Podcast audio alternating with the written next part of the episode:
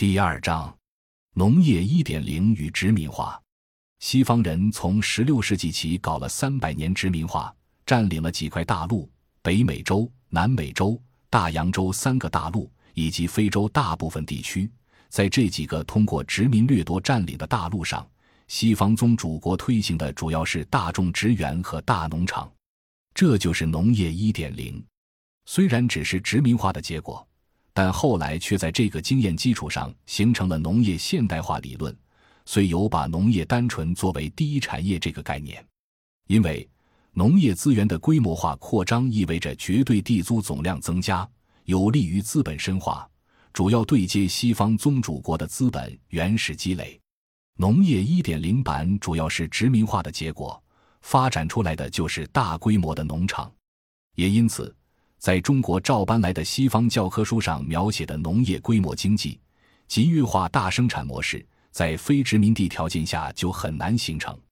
比如，美国是一些学者经常强调的榜样，但这些学者却从来不提那里的原住民占美国现在三亿多人口的不到百分之二，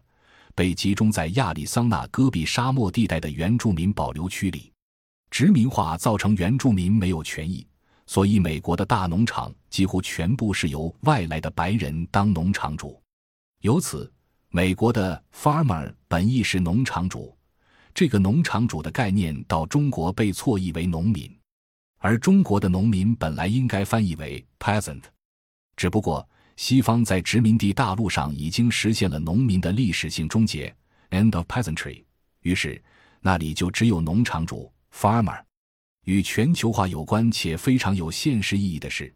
只有维持西方教科书给定的农业1.0版的规模化大农业，才能与美国粮食金融化的全球化战略直接结合。西方在进入金融资本全球化时代之后，农业1.0版的大农场虽然集约化程度高，却长期亏损，需要政府支付很高补贴才能维持运营。例如。美国每年用于农场主的补贴是数百亿美元，但是石油和粮食是二十世纪七十年代布雷顿森林体系解体之后，美元长期占据世界储备和结算货币地位中的两个毛。于是，控制此类低收益甚至负收益的粮食生产大农场，就成为农业类跨国公司在世界农产品期货市场上做多空投资的基础。也就是说。跨国公司在农业生产领域的亏损由政府补贴，使得跨国公司能够直接在全球期货市场上做金融投机获利。以及，跨国公司只能在占有较大农业市场份额的条件下，才足以左右国际价格。每当美国的量化宽松政策释放出大量流动性的时候，都会流向粮食市场，造成价格暴涨，由此直接导致发展中国家进口粮食。进而进口通货膨胀，演化为发展中国家的经济危机和社会动乱。可见，这个时期的农业1.0主要服务于金融资本阶段霸权国家的全球战略。在西方推行殖民化时期，亚洲的印度已经属于远东，中国则更是被称为遥远的东方。因此，总体上没有像美洲、大洋洲和非洲那样被西方人全面殖民化。亚洲就属于世界上唯一的原住民大陆，中国人口百分之一百都属于亚洲原住民，只有少数华人被卖猪仔贩运到美洲。无论谁想学美国或澳大利亚的农业一点零版大农场，恐怕就得先学殖民化，把中国原住民减到百分之五以下才搞得了。放眼亚洲，在这个原住民大陆上，一般找不到农业一点零版的大农场国家。亚洲只有一个岛屿国家是农业1.0版的大农场，那就是被西方人殖民长达四百年之久的菲律宾。但即使在菲律宾，也没有哪个大农场主是原住民，基本上都是外来殖民者。这也说明，至少有一部分原因是在殖民化早期，原住民不被西方殖民者认为是人类。东亚的日本是单一大和民族的原住民，虽然早已经高度现代化。但乡村还是小农经济，农户平均占地规模二至三公顷，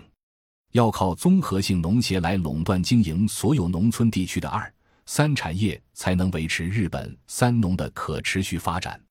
这就是日本模式的农业二点零乘以三点零，被日本学者称为农业六次产业。我国最近才把这个概念搬过来，却难以理解其综合性农协属于全方位的高度垄断组织的实质内涵。类似的农业模式之所以被统称为东亚模式，是因为还有曾被日本殖民化的韩国和中国台湾。虽然日本后期殖民化在与西方列强的竞争中失败了。但世界农业领域的东亚模式却保留下来了。大农场只在殖民地条件下才有，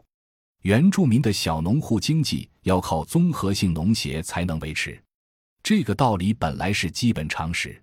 中国也有个别地区，如东三省、内蒙古和新疆等，有条件搞农业一点零版的规模化大生产。但我国国土面积百分之七十是山区。无论谁搞单一作物的区域化种植，都会破坏生态环境，因此，大多数地方只能放弃农业一点零版的现代化想象。感谢您的收听，本集已经播讲完毕。喜欢请订阅专辑，关注主播主页，更多精彩内容等着你。